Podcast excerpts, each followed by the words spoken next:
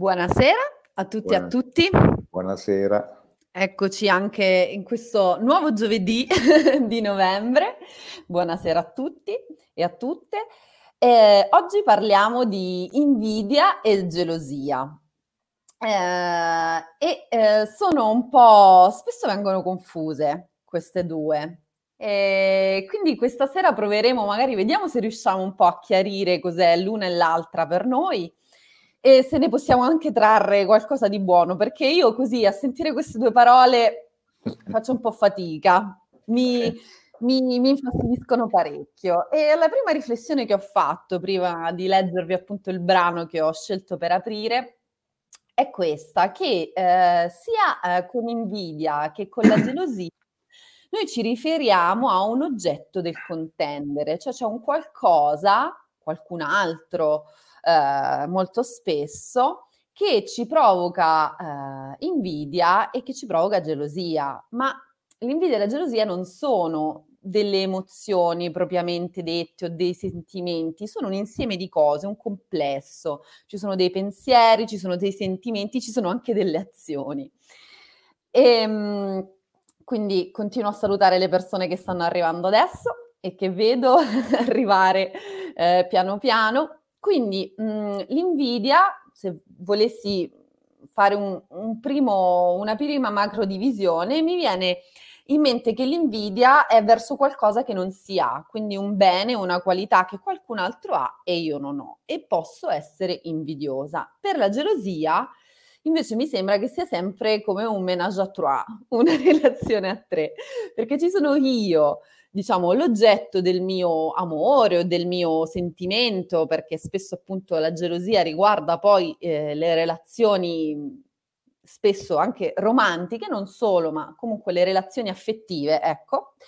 E, eh, però questa persona mi sfugge, io temo che ci sia un qualcun altro, magari anche solo una proiezione della mia mente, che me lo possa in qualche modo portare via, che mi potrebbe recare un danno e eh, vedremo come affrontare le due. Comunque vorrei, mh, mm, diciamo, iniziare con un brano in cui secondo me c'entrano sia l'invidia che la gelosia. E ve lo leggo. È una storia presa dalla Genesi, e è la storia di Giacobbe ed Esaù, quindi eh, due fratelli. Io vi leggo dei pezzettini. Mm. Isacco Crebbe e diventò uomo, sposò Rebecca. Essi volevano avere un figlio e chiesero a Dio di fare in modo che nascesse loro un bambino. Dio udì le loro preghiere. Rebecca ebbe due gemelli che furono chiamati Esaù e Giacobbe. Esaù era il primogenito. A quei tempi il padre impartiva al figlio primogenito una benedizione. Era chiamata la benedizione della primogenitura. Quando fosse cresciuto, Esaù avrebbe ricevuto questa benedizione. A Esaù piaceva cacciare, mentre Giacobbe rimaneva a casa. E un giorno Esaù tornò a casa molto affamato. Giacobbe aveva preparato una minestra di lenticchie, questo me lo ricordo. Esaù chiese a Giacobbe, a Giacobbe un po' di minestra. Giacobbe promise che gliel'avrebbe data se Esaù gli avesse dato una cosa in cambio. Doveva lasciare che Giacobbe ricevesse la benedizione della primogenitura. Esaù era molto affamato, non gli importava della benedizione. Disse a Giacobbe che poteva riceverla lui. Giacobbe allora gli dette la minestra. Segue, poi siamo arrivati al 27 della Genesi, Isacco diventò vecchio e gli dette a Giacobbe una benedizione. Era la benedizione della primogenitura. Isacco disse che Giacobbe sarebbe diventato un grande uomo gli avrebbe, e avrebbe dominato su Esaù e su molti altri popoli. Esaù fu rattristato perché non aveva ricevuto la benedizione della primogenitura, si adirò con Giacobbe e prese a odiarlo. Quindi c'è un rapporto tra Giacobbe e Esaù, un rapporto, poi c'è anche tutta la storia di Rebecca, io ho scelto dei pezzettini, ovviamente non è esaustiva, eh, però mh, mi interessava ehm, in qualche modo far vedere eh, come queste due, io ho ritrovato sia un po' di invidia che un po' di gelosia in questo brano, perché da un certo punto c'è un'invidia, da un certo punto di vista c'è un'invidia di Giacobbe per Esaù, che è il primogenito, loro sono gemelli, ma Esaù è quello che è uscito prima. E invece poi verso la fine, quindi c'è questo baratto per la primogenitura, però alla fine eh, è Esaù che diventa invidio- molto geloso di Giacobbe, non direi solo... Mh, mm, eh, non direi solo invidioso, ma anche geloso di Giacobbe, di questo privilegio che lui forse ha concesso con troppa, con troppa leggerezza. E quindi torniamo al rapporto tra, eh, perché è nei confronti poi anche del padre, perché appunto c'è questo, eh, questo desiderio di eh, entrare, anche di Esaù, di rientrare nelle grazie di suo padre, eh, e il padre gli vuole molto bene alla base, però appunto c'è questo scambio, queste invidie fraterne che poi appunto si risolveranno in altro modo. E eh, quello che mi interessa vedere è che comunque l'invidia provoca dolore, provoca tristezza, eh, così come lo fa anche la gelosia. E eh, ti passerei la parola, Massimo, proprio perché sicuramente anche tu hai fatto dei ragionamenti iniziali su, due, su questi due piatti della stessa bilancia, secondo me. Sì, li abbiamo messi sicuramente in, in coppia eh, a mio avviso non in contrapposizione perché non è, non è un, dire, una polarità, quella dell'invidia e della gelosia. Sono due aspetti, a mio modo di vedere, eh, ecco, eh, sull'invidia è interessante Tommaso, San Tommaso, mm-hmm. eh, dice che l'invidia è, è, la chiama la passione triste, eh, ovvero di tutte le passioni è quella triste. Perché? Perché è l'unica che non dà niente in cambio, che non ha un aspetto positivo. Eh, la lussuria, vabbè, A un certo punto arriva la gola è la gola. L'avarizia permette di trattenere tanto. La, eh, l'accidia di riposarsi in qualche modo, comunque di incedere lentamente, eccetera, eccetera. Dei vizi, delle, delle, delle passioni, la passione triste è l'invidia. E fa questo bel esempio che tra un po' ti faccio, che è eccezionale secondo me, è una bella storiella che ci racconta Tommaso. Eh, a mio modo di vedere, qual è la differenza fondamentale? Mm, nella gelosia abbiamo il possesso, il possedere. La gelosia nasce da, eh, da una minaccia a ciò che io possiedo che io possa possedere una relazione, quindi una persona, eh, una cosa materiale. In ogni caso, nella gelosia io sono insidiato, come dire, sono angosciato, sono assillato da un potenziale altro che minaccia qualcosa di mio. E quindi nella gelosia io vedo la difficoltà a condividere magari, la difficoltà a, a stare nel gruppo, Spesso la gelosia si esprime in relazioni duali, ovvero l'antidoto della gelosia è una relazione duale, no? Una relazione in cui l'altro non c'è, nella simbiosi, nelle relazioni fusionali, c'è quello. Nel primogenito, quando nasce il secondo, c'è la gelosia. Sì, perché, gelosia. Eh, certo, mentre il secondo nasce già che è un fratello, quindi nasce già in una dimensione, c'è un certo setting, se l'è trovato, pensa che probabilmente il mondo sia proprio così, no, il primo che ha fatto, il primo, ha fatto il, il, primo figlio per un po', eh, insomma, eh, si sente minacciato, ha qualcosa da perdere che è l'oggetto d'amore fondamentalmente. Uh-huh. La gelosia può diventare cieca, la gelosia può diventare una malattia, può diventare distruttiva, può diventare criminale. Uh-huh. Eh? Ecco. Eh, nell'invidia invece abbiamo un'altra cosa. Con l'invidia io voglio essere l'altro o voglio essere una parte dell'altro o voglio avere ciò che l'altro ha, ma, ma che l'altro non l'abbia però allo stesso tempo. Cioè nella, nella gelosia, nel, nell'invidia c'è una protensione continua sull'altro. L'invidioso vive la vita dell'altro e non la propria. Vive la vita dell'altro in una dimensione di differenza e di, di, di, di eh, come dire, di difetto. E in questo Tommaso ci, fa, ci racconta una bella storiella che, che ti dà proprio l'idea di quanto sia cieca e distruttiva l'invidia. Dio convoca a sé due persone, un avaro e un invidioso. No? E dice a loro, uno dei due esprime un desiderio, io esaudirò il desiderio all'uno e all'altro raddoppierò la posta del desiderio espresso. Allora l'avaro dice no, cavolo, io non dico niente, così almeno sono quello che ci guadagni di più, no? Giustamente. L'invidioso pensa, pensa e poi dice a Dio, toglimi un occhio, così l'altro diventa cieco. Mm-hmm. Ecco, e questo è il meccanismo dell'invidia. E questa è la tristezza di cui ci parla Tommaso, di cui ci parla Tommaso Moro, di cui ci parlano tanti eh, filosofi e teologi, anche fino a Roland Barthes. E il, l'invidioso è così centrato sulla vita dell'altro, sul danneggiare l'altro, è assillato dall'esistenza, dalla presenza dell'altro, che vive consumato dall'idea di annientarlo, anche a costo di rimetterci. E i recenti fatti che ci sono capitati, di cui si parlava qualche minuto fa prima di entrare in onda, e che co- sappiamo solo io e te, ci dicono... gli altri Beh, ovviamente questo, sono fatti ecco, di invidia. Ecco, no, rappresenta proprio questo. Quando io pur di eliminare l'altro, elimino una parte importante, tolgo risorse, creo qualcosa di meno credibile no? danneggio il contenitore che ho creato pur di non condividerlo, pur di danneggiare l'altro. E questa è una cosa, è davvero, io penso che nell'invidia, francamente, ci vedo tanto di patologico. Non lo so se esiste ehm, un'invidia sana, ecco. Esatto. Mentre una gelosia sana mi sembra che si, si, potrebbe teorizzare almeno, perché l'invidia è comunque, è, fa parte anche dell'amore. Sì, non condividere cosa... l'oggetto d'amore è una spinta normale.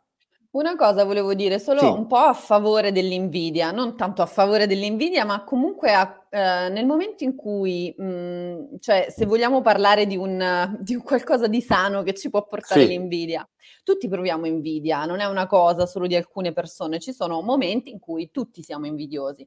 Allora, quello che, ehm, mi viene da dire è che nel momento in cui proviamo invidia, questa invidia in realtà potrebbe essere un campanello d'allarme, cioè piuttosto che perseverare nell'invidia e quindi arrivare fino a sacrificare addirittura una parte di sé pur di danneggiare l'altro, certo. allora quella potrebbe essere una spinta in realtà a un miglioramento di sé. Nel momento in cui io riconosco in me invidia, non so, io ti invidio Massimo per, non lo so, la tua professione e quindi in qualche modo la cosa più positiva che posso fare è in realtà trasformare questa mia invidia che potrebbe, diciamo, anche mettermi in conflitto con te, in una uh, chiave positiva e quindi dire ok, che cosa ha fatto questa persona per arrivare lì? Cosa posso imparare io dal suo percorso? Come certo. posso migliorare io certo. per in qualche modo abbassare il livello di invidia e in realtà volgerlo a mio favore. Quindi secondo me in alcuni momenti della vita che ci possono sembrare particolarmente frustranti o comunque in cui ci ritroviamo a provare invidia, guardare all'invidia come una sorta di campanellino nella testa che ci dice qui sta succedendo qualcosa che non va verso il tuo benessere, ma anzi è sabotante potrebbe essere una, una piccola strategia, diciamo, per guardare sì. al positivo e tu di questa stai, cosa. come dire, stai parlando di una persona consapevole sì, questo della propria invidia. Ecco. Sì. E, e, certo, io per invidioso intendo invece una persona non consapevole. Che non è consapevole. Eh no, mm-hmm. Eh, perché quella a me sembra più, eh, quella è anche il motore, se tu, ci, eh, se tu ci pensi, della competitività che la competitività non è una cosa eh, distruttiva, perché nella competitività io voglio essere, come dire, no? Cioè, io invidio i tuoi capelli, no? Per evidenti motivi che tutti potranno vedere. E quindi, però, voglio dire, nell'invidia eh, a me basterebbe che tu li perdessi. Certo. Capisci? Invece nella competitività dovrei cercare il modo di farmeli crescere. Eh, la metafora ovviamente perde un po' di, di, di, di, aderenza alla realtà in questo momento. Però beh, è, è, questo l'aspetto, no? L'invidioso vive la vita dell'altro, è centrato sulla vita dell'altro. E, ehm, io ho conosciuto, eh, voglio dire, mi è capitato di imbattere in persone, sono persone a volte mh, che hanno tanto, che hanno più di me, che hanno, no? Però non c'entra, non c'entra perché loro, loro non vogliono, vogliono eliminare l'ostacolo perché proiettano sull'oggetto di invidia una in realtà dimensione interna estremamente sgradevole di loro. Nell'invidia c'è quasi eh, la sensazione che l'altro abbia visto quanto io non sono degno di essere amato. E quindi io voglio essere lui, ma lui non ci deve essere più però. L'invidia è distruttiva, l'invidia vuole eliminare, perché la presenza dell'altro, l'esistenza dell'altro. Io ricordo in alcuni gruppi, gruppi di lavoro peraltro, che quando la discussione si è fatta forte, alcuni, alcuni membri hanno detto all'altro, no ma guarda che il problema non è quello che dici, il problema sei tu. Mm. È, questa è la voce dell'invidia. Ma infatti Capisci? Dante come li ha dipinti? Con gli occhi cuciti. Eh, certo. Con gli occhi cuciti in purgatorio e quindi c'è sempre una parte che si ritro- ritorce contro l'invidioso stesso. Sì, sì, sì, sì. La soddisfazione è aver danneggiato l'altro più di quanto sono stato danneggiato io. Quello dov'è l'elemento di mancanza di consapevolezza? È che sono stato io a danneggiarmi per sì. poter danneggiare l'altro. Sì. E questo, questo penso che sia di una tristezza infinita, sì. perché n- non troverò mai pace, capisci? Se sono disposto a farmi male pur di danneggiare, non troverò mai pace.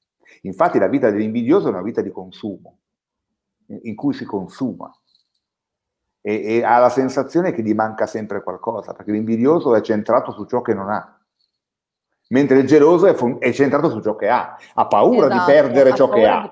Di uh-huh. ma ha il senso della proprietà e la proprietà in qualche modo è identità. Quando io vedo mio figlio che non vuole dare i suoi giocattoli a suo fratello, ovviamente a lui spiego che deve condividere, eccetera, ma dentro di me, una parte di me è anche contenta perché io sono anche le mie cose, quindi ci deve essere una fase della vita in cui io voglio, come dire, eh, riconoscermi nelle cose che ho. Io sono la mia proprietà fa parte dell'identità. Ecco. Allora, nel, nella gelosia c'è un'identità piuttosto fragile, magari, sì. che teme che perdendo qualcosa non sa quasi più chi è, no? Un amore fusionale che se dovesse abbandonarmi io sarei completamente svuotato. Allora c'è qualcosa forse anche di fragile, di malato, ma, ma l'intenzione è quella di tenere le cose, non è quella di danneggiare l'altro eventualmente voglio danneggiare la terza. Eh, la terza. Oppure, nel caso in cui io sia stato abbandonato, eccetera, dalla gelosia passo a, a, al furore punitivo, che a questo punto allora...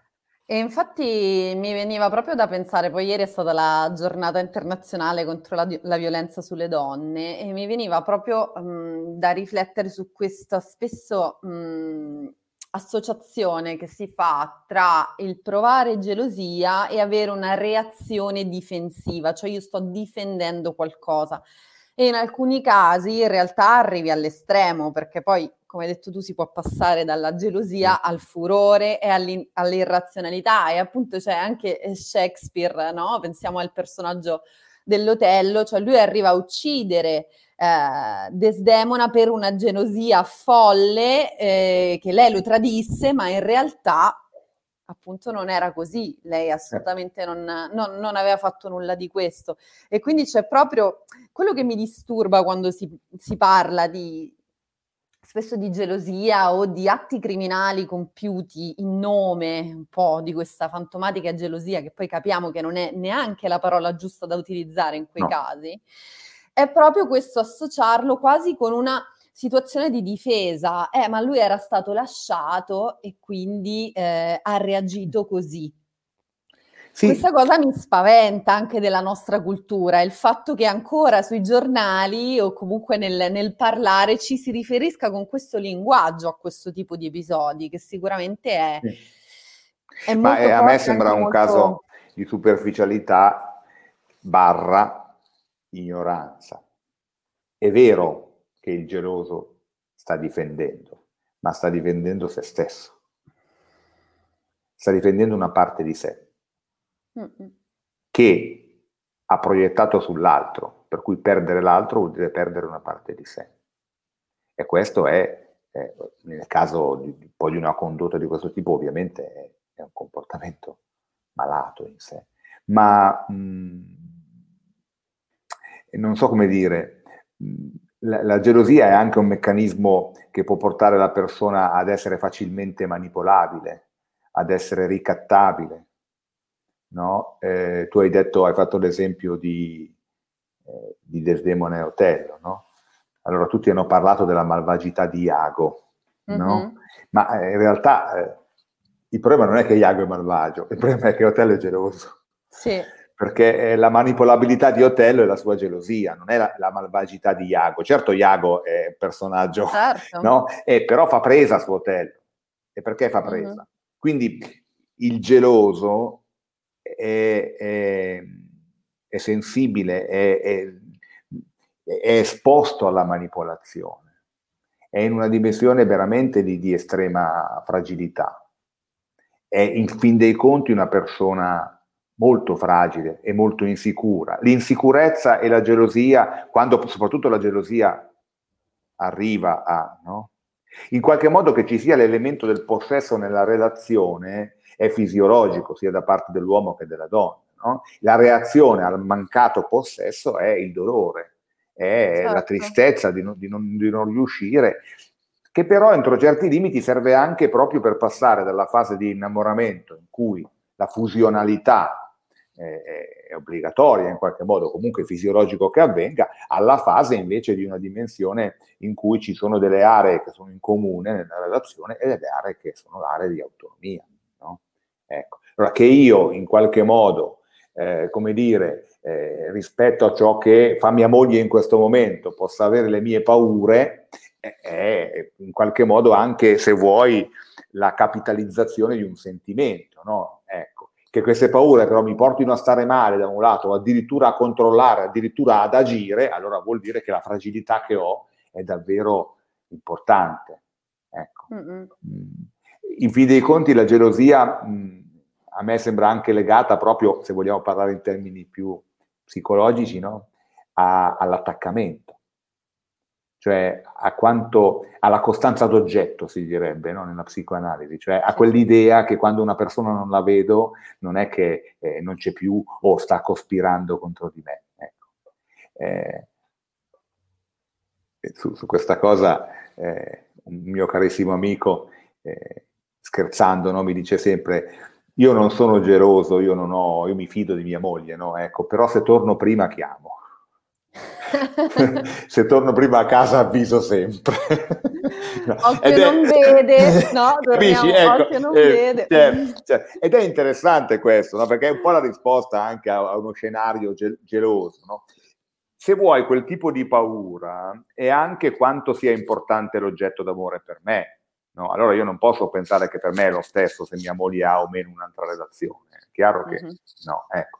Però appunto è comunque una cosa sua l'altra relazione e lei è una cosa sua, lei non è una cosa mia.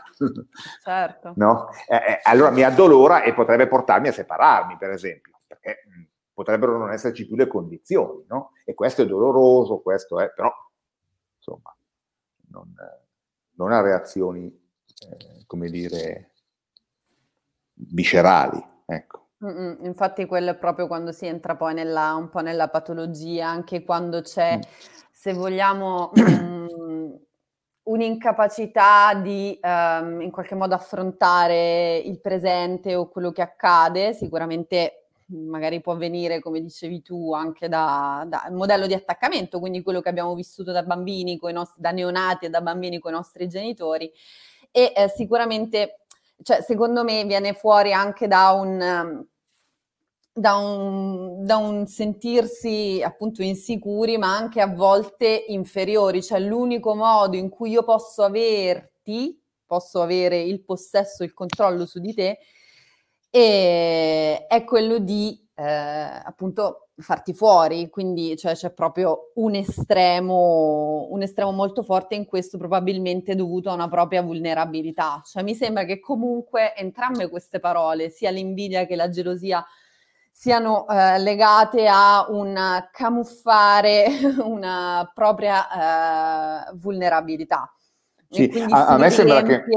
Certo, certo. A me sembra che dal punto di vista della, della gelosia io sono fragile in quanto, eh, come dire, mh, ho paura di perdere ciò che amo. Sì. Nel caso dell'invidia io non sono amabile e quindi sì. devo eliminare quelli che sono amati. Sì. Io rincorro qualcuno che finalmente mi ami, ma non sono amabile io. E questa è la profondità maggiore e, e, la ferita più profonda del, dell'invidia, a mio modo di vedere perlomeno. Eh. È qualcosa di, di quasi irreparabile, mentre la gelosia può essere rassicurata entro certi limiti, quando non diventa certo. una forma patologica. Eh, Rita dice la storia del suo amico è più di fiducia che di gelosia. Eh, sì, può essere, però fi- fiducia e gelosia sono come dire, eh, vanno in giro assieme, insomma. sì. sono come Esaù e Giacobbe. Sì, sì, sì, dai, sono fratello e sorella. O... Esattamente. o sorelle, diciamo. Eh, allora, io vado verso la, la chiusura.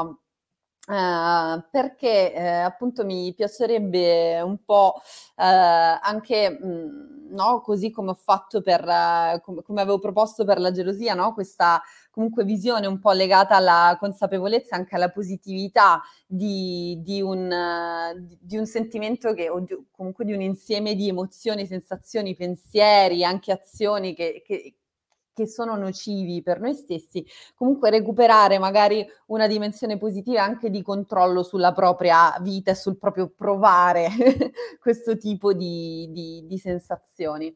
E allora volevo proprio mh, mm, magari chiudere con, con uh, un concetto che... Uh, eh, quando si eh, invidia o quando eh, si, si, guarda qualcuno con invidia o con gelosia particolare, in realtà non c'è veramente motivo di farlo perché appunto eh, la, l'altra persona ha una sua individualità, un suo modo di essere, un suo modo di vivere che entra in relazione con noi fino a un certo punto. E eh, vorrei riprendere un testo che è eh, derivato da, che ho preso da un, uh, uno scritto di Chuck Palahniuk che eh, nel suo libro Consigli per scrivere ed è una storia, se vogliamo, una breve storia di invidia barra gelosia, forse più invidia, che però finisce bene. Quindi c'è, c'è, una nota positiva alla fine sì. e ve la volevo leggere. Dice, Quasi ogni mattina faccio colazione nello stesso locale e questa mattina un uomo, decor- un uomo stava decorando le finestre con disegni natalizi. Un pupazzo di neve, fiocchi di neve, campane, Babbo Natale, se ne stava sul marciapiede dipingendo nel freddo gelido, col fiato fumante, alternando pennellate e rullate di differenti colori. Nel locale i clienti e i camerieri lo osservavano stendere vernice rossa, bianca e blu al di fuori delle grandi finestre. Dietro di lui la pioggia intanto era diventata neve, spinta di traverso dal vento. I capelli del pittore erano di tutte le sfumature di grigio e la sua faccia pigra e rugosa come il culo vuoto dei suoi jeans. Tra un colore e l'altro si fermava a bere qualcosa da un bicchiere di carta. Qualcuno, guardandolo dall'interno, disse, tra un uovo e un toast, che era triste. Probabilmente, disse un cliente, l'uomo era un artista fallito. Probabilmente c'era del whisky dentro il bicchiere. Probabilmente aveva lo studio pieno di dipinti mal riusciti e ora per vivere faceva decorazioni per ristoranti da quattro soldi e vetrine di alimentari. Davvero triste, triste, triste. Questo pittore continuava a mettere i colori. Prima tutto il bianconeve, poi qualche passata di rosso e di verde, poi qualche linea che dava forma ai colori e le trasformava in calze natalizie e alberi. Un cameriere che girava fra i tavoli versando il caffè alle persone disse: È così preciso, vorrei saperlo fare anch'io. E per quanto potessimo provare invidia o compassione per quel tizio nel freddo, lui continuava a dipingere, aggiungendo dettagli e strati di colore. Non so quando accadde, ma a un certo punto lui non c'era più. Le immagini stesse erano così ricche, riempivano la vetrina così bene, i colori erano così vividi, ma il pittore se ne andò. Che fosse fallito un eroe, sparì, andato chissà dove. E tutto ciò che vedevamo era il suo lavoro. Che bello. Io vi ringrazio per essere stati anche con noi questa sera e ci vediamo la settimana prossima con le prossime parole. Ciao. Arrivederci a tutti. Ciao a tutti. Buona serata.